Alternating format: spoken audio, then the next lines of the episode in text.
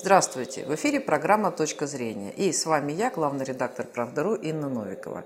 И сегодня мой гость – депутат Государственной Думы, политический консультант, публицист Анатолий Вассерман. Здравствуйте, Анатолий Александрович. Здравствуйте. Анатолий Александрович, вы также вот говорили в программе своей предвыборной, да, во время кампании о том, что необходимо особо разбираться с образованием, здравоохранением. И вот я вас уверяю, что с вами согласны подавляющее большинство россиян.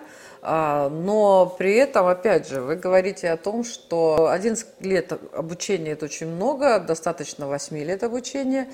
Но, но Нет. Э, Нет. Что-то я не так, значит. Но я не говорил. Это, как обычно... Передергивание. Э, не, не передергивание, перепутание. Ну, рассказывайте. Расскажите, как есть. Говорят, что даже советская власть не отучила журналистов врать, так вот, врут они чаще всего не по злому умыслу, а просто потому, что э, не вдумываются в слова собеседника, а ищут в них что-то достаточно простое, чтобы достаточно простое, чтобы понять. Вот. Я говорил совершенно другое, а именно, что при нормальных методах обучения, ну, э, тех, которые э, использовались в мое время, тот объем знаний, который сейчас в школе растягивается на 11 лет, можно преподать за 8. Но это, конечно же, не значит, что я предлагаю ограничить срок обучения. Нет, я предлагаю использовать эффективные методы обучения и благодаря им э, увеличить даже не объем знаний, объем понимания. Я постоянно подчеркиваю, что главная задача школы – это не вбить знания, а научить пониманию. Это существенно разные вещи. Так вот, э, это реально можно сделать в такие вот э, сравнительно краткие сроки, если пользоваться эффективными методами обучения. Э, реально же сокращать, ну, максимум на год, потому что в мое время э, нормальная школьная программа занимала 10 лет. Почему говорю нормальная? Потому что была еще сокращенная, занимающая действительно 8 лет, но это сокращенная программа. Это было нечто вроде нынешнего бакалавриата, то есть учебная программа, рассчитанная на э, практику. И то значительная часть учащихся после восьмого класса шла учиться в профессиональные технические училища то есть осваивать конкретные специальности. Но в любом случае э, я вовсе не требую сократить нынешнюю школьную программу до 8 лет. Я предлагаю повысить эффективность образования и благодаря этой эффективности за 11 или за 10, как мое время, лет дать существенно больший объем знания и существенно больший навык понимания. Ну вот э, я об этом много раз слышала и слышала от э, людей, которые занимаются образованием, и о том, что у нас время изменилось, есть электронные доски – какие-то есть еще там новшества, но обучают так же, как и 50, а то и 100 лет назад в школах. Но а, это, а, я понимаю, что и учителя сейчас все-таки изменились по сравнению с там, с советским временем. Я имею в виду в плане технического, технической грамотности, я имею в виду, умение пользоваться гаджетами. Но все-таки пока, видимо, мы далеки вот от того, чтобы э, учить детей, так скажем, по-современному, потому что ну, это же все там Министерство образования, Департамент образования, а вот они, ну, я боюсь, что они еще до, до этого не дошли. И еще не, не пришли те а, чиновники, которые бы а, смогли вот эту всю мечту воплотить в реальность. Ну, это мое мнение такое. Ой, да при чем тут гаджеты?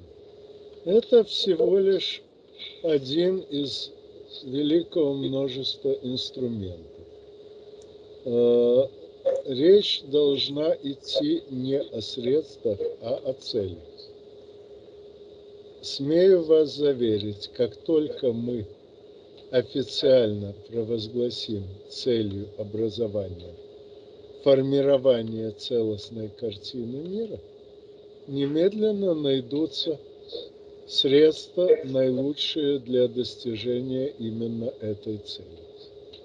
Так же, как как только в странах почему-то все еще разбивающих, называющих себя развитыми, э, фактической целью образования сделали разрушение целостной картины мира, тут же нашлись подходящие и для этого методы, нашлись подходящие учебные программы. В принципе, человек, окончивший американскую очень среднюю школу и э, западноевропейский баланизированный на всю голову вуз должен не просто не иметь целостной картины мира, по сути учебных программ этих уважаемых друг другом заведений, он должен вообще не иметь ни малейшего понятия о том, что целостная картина мира вообще существует он должен воспринимать мир просто как россыпь фактов, ничем не связанных между собой. И э, такому человеку очень легко впарить все, что угодно. Почему? Потому что когда у вас есть целостная картина мира, каждый новый факт укладывается в нее как в пазл, дополняет ее, совершенствует. А если какой-то факт в эту картину не укладывается, значит, либо факт неверный, либо в самой картине что-то не в порядке. И именно поэтому, когда э, манипулирование стало одной из самых расхожих профессии манипуляторы стали расчищать препятствия для своей деятельности и э, ломать систему обучения. Как только мы захотим ее восстановить, технологии нужные для этого найдутся.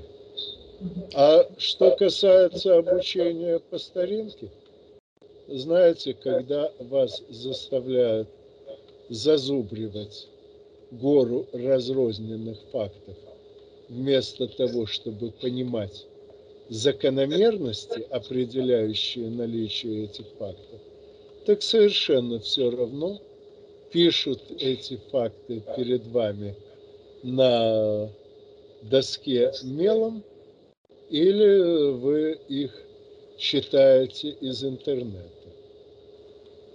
Все равно дело, еще раз повторю, э, не в инструментах, а в цели, для которой эти инструменты применяются. Ну, вы сказали о целостной картине мира – и, и так, ну, с иронией говорить о, и о западных школах, о западных вузах. Я, в общем, с вами согласна совершенно. Но я просто боюсь, что это коснулось и нас очень сильно, потому что ну, в средней школе еще там как-то более-менее, а если говорить о старших классах, о ЕГЭ, и даже и о ГИА тоже, о девятом классе, об одиннадцатом классе, то там а, совершенно откровенно а, знание предмета не означает успешного знания ЕГЭ, предметов э, ЕГЭ. И при этом 3-4 а, предмета школьник сдает, остальные темы, остальные предметы он не знает вообще. Если он сдает, а, например, э, там, химию, биологию, русский и математику, он, слава богу, русский математику там велено всем сдавать, да, он ничего не знает про обществознание, про историю, про физику, про а, там, ну, информатику. А, и эта ситуация, она уже, ну сколько, 20 лет у нас ЕГЭ, и сейчас уже а, вернуться как, к тому, когда была целостная картина мира, потому что все сдавали, вот семь предметов основных, базовых, да, для понимания того, что, насколько мир разнообразен, их сдавали худо-бедно. А сейчас э, у нас они не специалисты и, не, а, и кругозора у них нет. И... Ну, понятно, что сокращение числа предметов, по которым сдаются экзамены, это преступление. И, кстати, должен заметить, что теоретически в формате ЕГЭ даже можно э, сдавать больше экзаменов, чем в билетном варианте, просто потому что меньше требуется времени на эту работу. Но, э, на мой взгляд, ЕГЭ это опять же инструмент, опять же не цель, а средство. Цель – проверка знания и понимания. И если у вас вся э, учебная программа нацелена не на понимание, а на зазубривание, это естественным образом вызовет очевидные проблемы этого самого э, понимания, но э, винить в этом мы будем, э, грубо говоря, не простуду, а тюрьму. Поэтому я э, в своей программе не призывал э, отменить ЕГЭ и вернуться к билетной системе. Я призываю к совершенно иному. Поменять цель образования. А в принципе, конечно, и у билетной системы, и у системы ЕГЭ хватает и достоинств, и недостатков. На мой взгляд, судя по тем экзаменационным материалам, что изредка попадаются мне на глаза, похоже, что ЕГЭ эволюционирует в лучшую сторону. Э, ну, скажем, доля вопросов на чистое знание там год от года падает, зато доля вопросов, требующих именно понимания, постепенно растет. Э, поэтому э, я полагаю, что как только мы поменяем цель образования, претензии к ЕГЭ практически мгновенно исчезнут. А если не исчезнут, то в любом случае, э, как говорится, упремся, разберемся. То есть, когда поменяем цель, тогда и будем смотреть, какие средства достижения этой цели нам нужны. Спасибо большое. Это была программа «Точка зрения» и наш гость, депутат Государственной Думы, политический консультант, публицист Анатолий Вассерман. Спасибо, Анатолий Александрович.